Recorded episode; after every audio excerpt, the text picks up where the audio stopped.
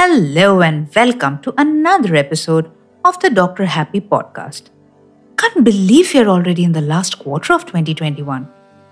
The pandemic years, as I like to call them, seemed interminable when the lockdowns first started, didn't they?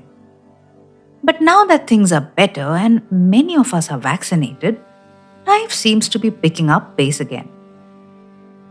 Isn't it funny how time seems to fly when things are going great and how it seems to stand still when tragedy strikes?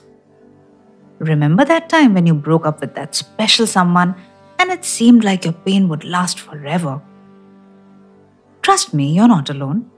We've all been there. Hearts break and hearts hurt. So it's kind of weird when we read about celebrity breakups in the news with statements like, "We are no longer together, but we are still friends." We wish each other nothing but happiness. It makes you wonder how anyone can deal with a breakup with such a practical and balanced approach. It seems almost superhuman because for most people, a breakup is a highly traumatic experience and recovering from it can be a slow and painful process. It is probably the same for these celebrities in question too, but putting on a brave face is really an occupational hazard for them. This fact of life comes up often enough, and in fact, many of my listeners have written in asking how to deal with breakups. Now, that is certainly not an easy task, but I'm going to try my best today to tell you how to get over a broken heart.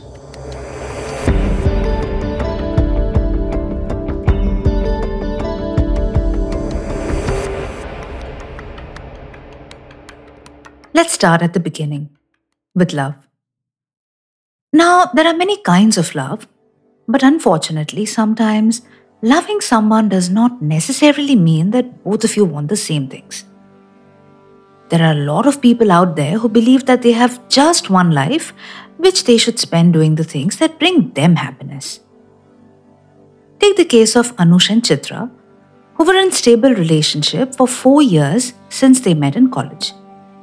After college, they both started working, so they could meet only on weekends. Whenever they met, they didn't really have anything new or exciting to talk about, but Anush was perfectly content with that. He wanted to settle down and often spoke of how they were now eligible for loans, et cetera. Chitra, on the other hand, was starting to feel fed up and bored. She wanted to travel the world and meet lots of new and interesting people. She wanted to feel alive, and being with Anush made her feel otherwise. One day, she called it quits. For Anush, this was a huge shock. He felt that he had invested four long years of his life in this relationship and that Chitra had cold-heartedly just thrown him out of her life. He couldn't cope with it and felt like a failure.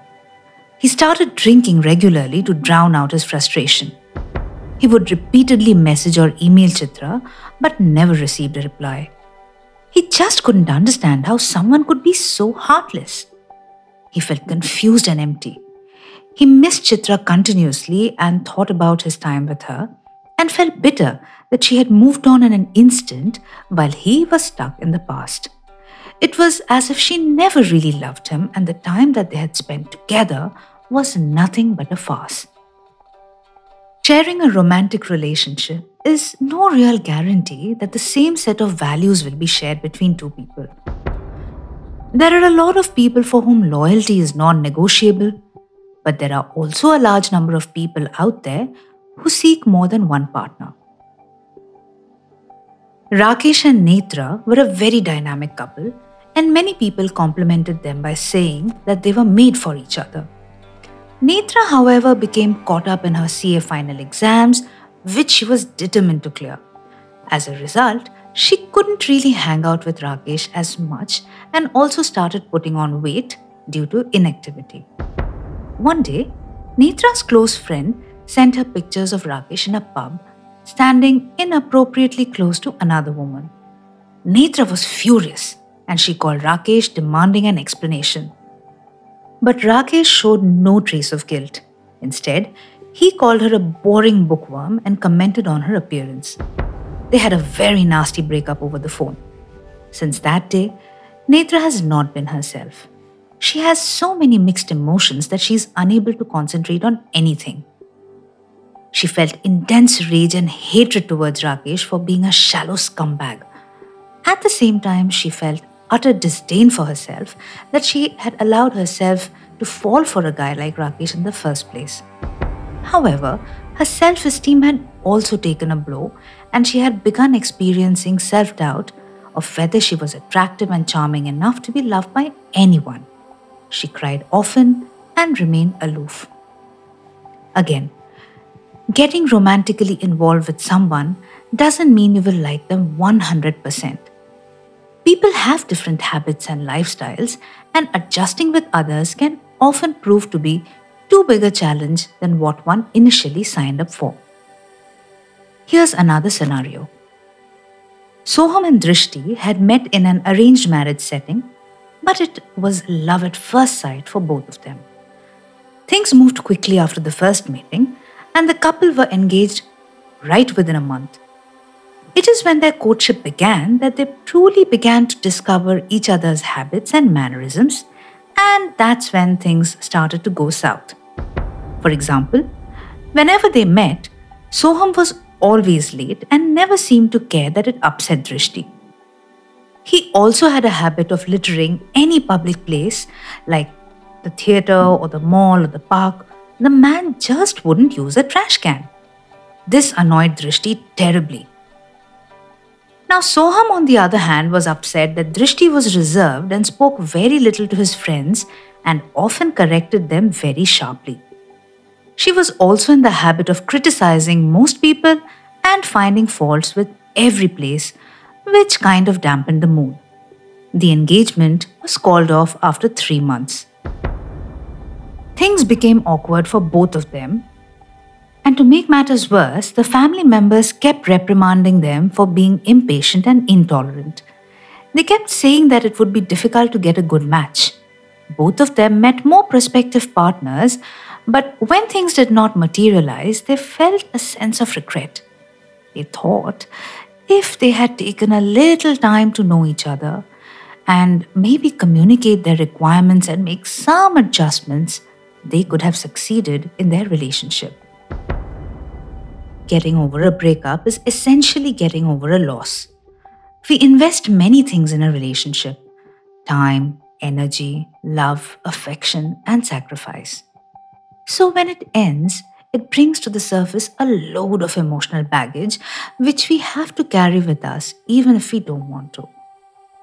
It is a tough ask, but using certain practical tips from time to time can help us cope with this sometimes overwhelming experience. This involves focusing on our emotions, thoughts, and behaviors. First and foremost, our emotions can consume our life completely, so we need to manage them well. The key thing to remember is that just because we feel a certain way, that does not make it true. Now, don't get me wrong.